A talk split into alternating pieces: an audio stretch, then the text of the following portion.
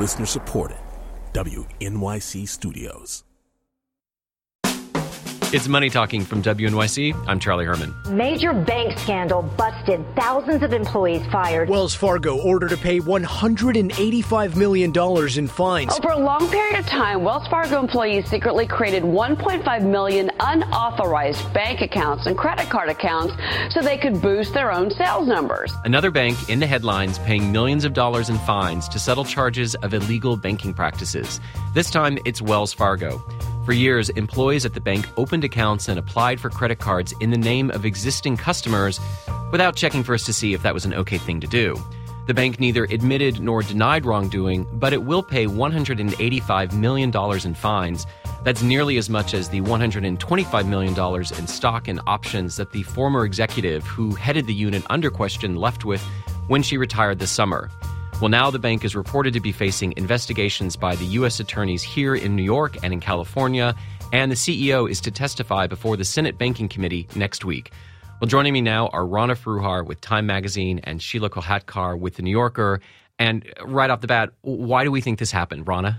Well, it happened for a lot of reasons. You know, if you go deep, you can say that banking still has a problematic culture. You know, eight years on from the financial crisis, there's a lot of research that shows that things really haven't gotten better in terms of fraud, in terms of malfeasance. You know, there was a University of Zurich study in, in 2014 that found that banking as an industry actually brings out the dishonesty in people relative to other industries. You know, it's, it's really uh, quite stunning.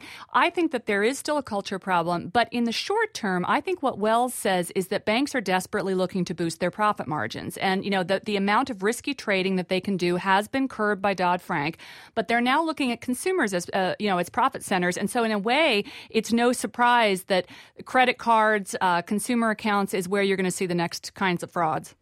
Rob Cordray, the head of the Consumer Financial Protection Bureau, which led this investigation, had this great quote. He said, Unchecked incentives can lead to real harm for consumers. And I thought that term, unchecked incentives, was very telling and could be used to describe almost any Wall Street firm because basically the culture is you can make an enormous amount of money as a bonus, compensation, executive, you know, pay package just by aggressively, you know, pursuing whatever profit you can.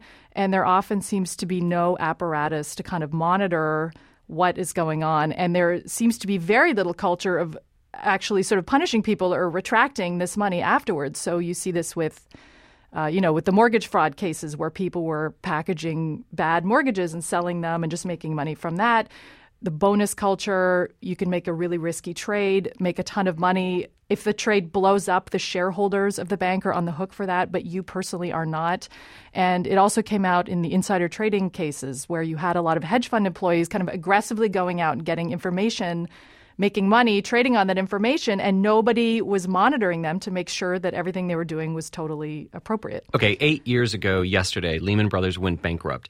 And what I want to know is it sounds like you guys are saying not much has really changed when it comes to the financial sector, and yet we've had regulations, we've had the creation of this new Consumer Finance Protection Bureau there have been changes, but it sounds like you're saying there really hasn't. Well, but you can follow the money and see that yes, there's been changes, and where regulators have tightened, risk has um, has moved away from those areas, but it's moved into other areas. So it's so like pressing down a balloon, and so and it the, expands. The, so you see it goes somewhere else. You see risk, you know, going out to a certain extent of certain parts of the too big to fail banks, but going into hedge funds, going into private equity, going from say investment banking and, and prop trading into consumer lending, into credit cards. So it really is a culture change that I think needs to happen. But Sheelah, when you hear that the CEO of, of Wells Fargo, John Stumpf, tells the Wall Street Journal, I feel accountable but they don't admit or deny anything. And it doesn't look like, or there's questions about can they claw back some of the money from the woman who ran this particular division.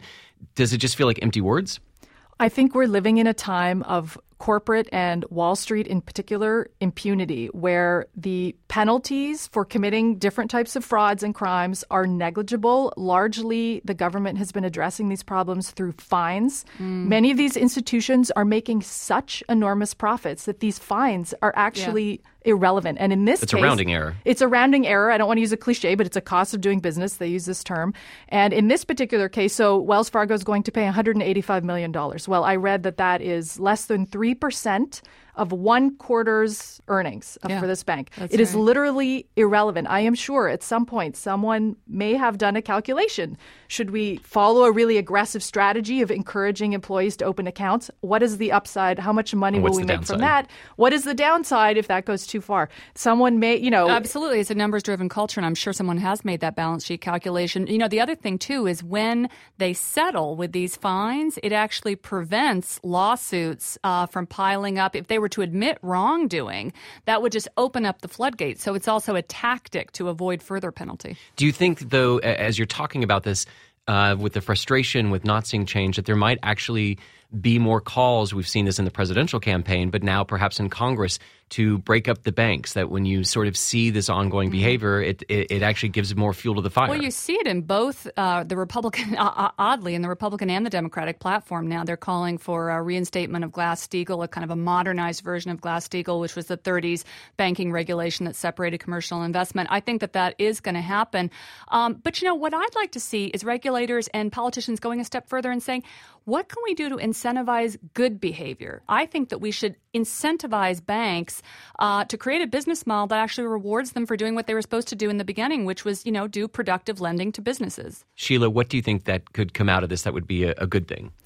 I think it is going to create some tension for the people who are arguing to water down the financial regulation that we have seen. And for example, there's been this big fight in Washington about clawbacks of compensation, whether or not you should be able to retract pay to people, like, for example, executives at Wells Fargo who may have earned enormous pay packages who oversaw this. There's no uh, sort of setup in place right now to retract any of that money. So there is really no personal penalty to them. The only thing that they may face is public shame, which seems to not have a huge effect on their behavior. So I think to the extent that it promotes debate and it gives people a really strong argument against you know this sort of push to water down what's already happened i think that is a really positive step so you know if there if there's some upside to this event it could be that Sheelah Kolhatkar is a staff writer at The New Yorker, and Rana Foroohar is assistant managing editor for business at Time Magazine. Thank you both for joining. Thank you. thanks And I'm Charlie Herman, and this is Money Talking from WNYC.